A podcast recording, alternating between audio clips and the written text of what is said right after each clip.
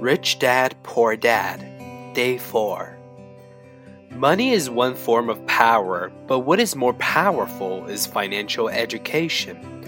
Money comes and goes, but if you have the education about how money works, you gain power over it and can begin building wealth. The reason positive thinking alone does not work is because most people went to school and never learned how money works. So they spend their lives working for money.